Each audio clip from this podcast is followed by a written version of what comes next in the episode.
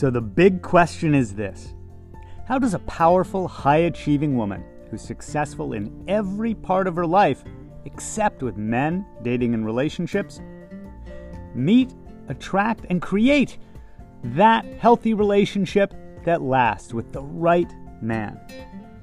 That is the question, and this podcast will give you the answers. My name is Barry Price, and welcome to her dating and relationship secrets.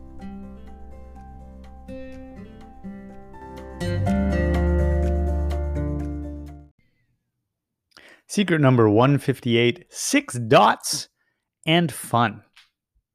So, when I started going out more in my 20s, being a guy who wanted a girlfriend and really hadn't known how to meet women or um, you know, let alone meet them, date, and then turn that into a relationship that could last.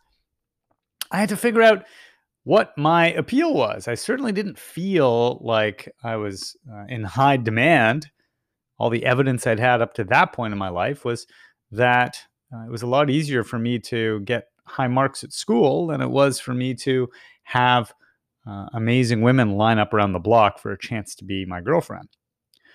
So there was a learning curve, to put it mildly, as I kind of came into figuring out exactly who I was, but also what my appeal was to women. The six dots part of it came to me a couple years into university as I started working out with a friend and kind of summer sublet roommate at the time. We are working out, and he kind of got me into that uh, lifting weights, kind of um, culture or phase of my life. And he was a former football guy and a little more muscular and built. And I've always been a more slender guy.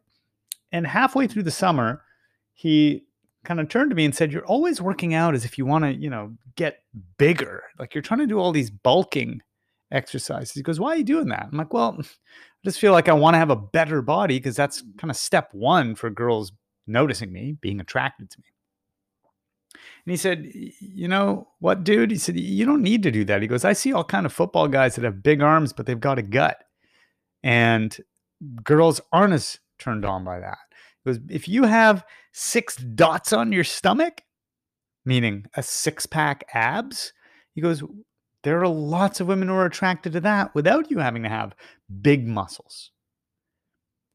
And I kind of thought about it for a minute, and what he was really saying to me was just know your own strengths, accept yourself as you are in terms of your body type. Be the best version of your body that you can be. I didn't need to try to be the uh, ultra alpha masculine guy with the massive shoulders and the big biceps that could, you know, lift other men up and set them down on top of a shelf because I was Hercules. But what I did definitely have was the ability to get really defined, really cut into really good shape to where my body looked fantastic for those who found that attractive. But really, it wasn't until later that I moved even beyond the how do I look aspect of that lesson. And that's where the, the fun part comes in. Once I had the, the better physique, one that represented me being in great shape for me and my body type, I was playing to my strengths physically but nonetheless, I was still coming from a kind of superficial place. Right? You may have heard the story before in some of the early secrets I shared, where I found out there was this. Um, again, I'd never had a girlfriend. There was this girl that lived a couple houses down from where we were living as students who, word got back, she was really attracted to you, very into you. And again, this was during my early obsessive workout kind of phase. So I had this physique but when I went over and I met her, I completely unsold her because I had no confidence in myself. I lacked the confidence to be attractive as someone to date, even though my body looked good. Which brings me to the second part. So, six dots, meaning a six pack of abs, for me was kind of my strength, my selling point, my being at my best physically at that time in my life. And then I added to it the inner part of that. You know, we have the nine environments we work through, and this is an oversimplified early awareness I had around this idea of inner and outer. The nights when I went out trying to meet girls didn't go as well.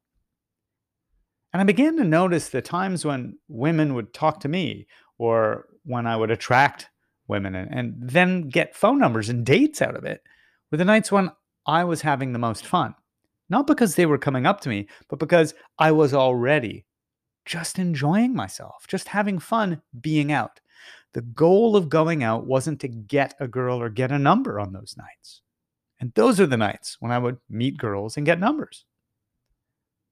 That playing to my strengths in this sense was just being my best me. It meant be fun, not just have fun, but one of the things I can do really well is just create fun, generate fun.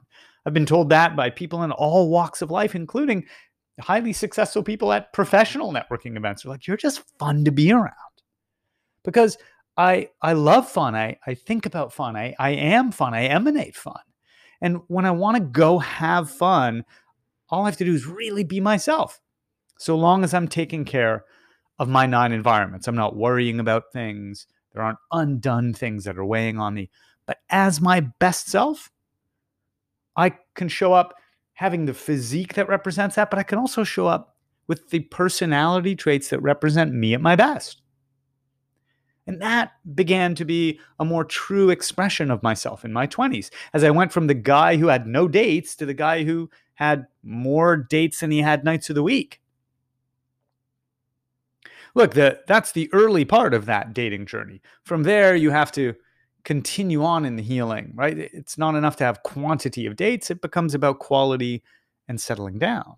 But at that stage, going from the there's no one on the horizon, it's been a long dry spell, like like a whole lifetime dry spell, to being able to just focus on being my healthiest version of myself, not trying to be someone I'm not physically.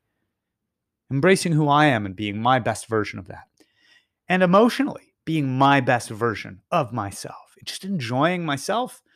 Whether it was to go out dancing to, to music at the type of uh, place that had the type of music I loved, or whether it was to hang out with friends I really enjoyed being around, or going out meeting new people, or whatever the thing was that was social and that had us out around people. I would have fun. So, what are your strengths, so to speak? What are your six dots and fun. What's your best version of putting your best foot forward, externally and internally? Because it's one thing for us to do the work on clearing resistance and, and wounds and breaking patterns, but we also want to build on success. What are your strengths? What are the great things about you? And are you really emphasizing those? And are you playing to your strengths internally and externally in your relationships and in your dating? Because when you do, you will see success.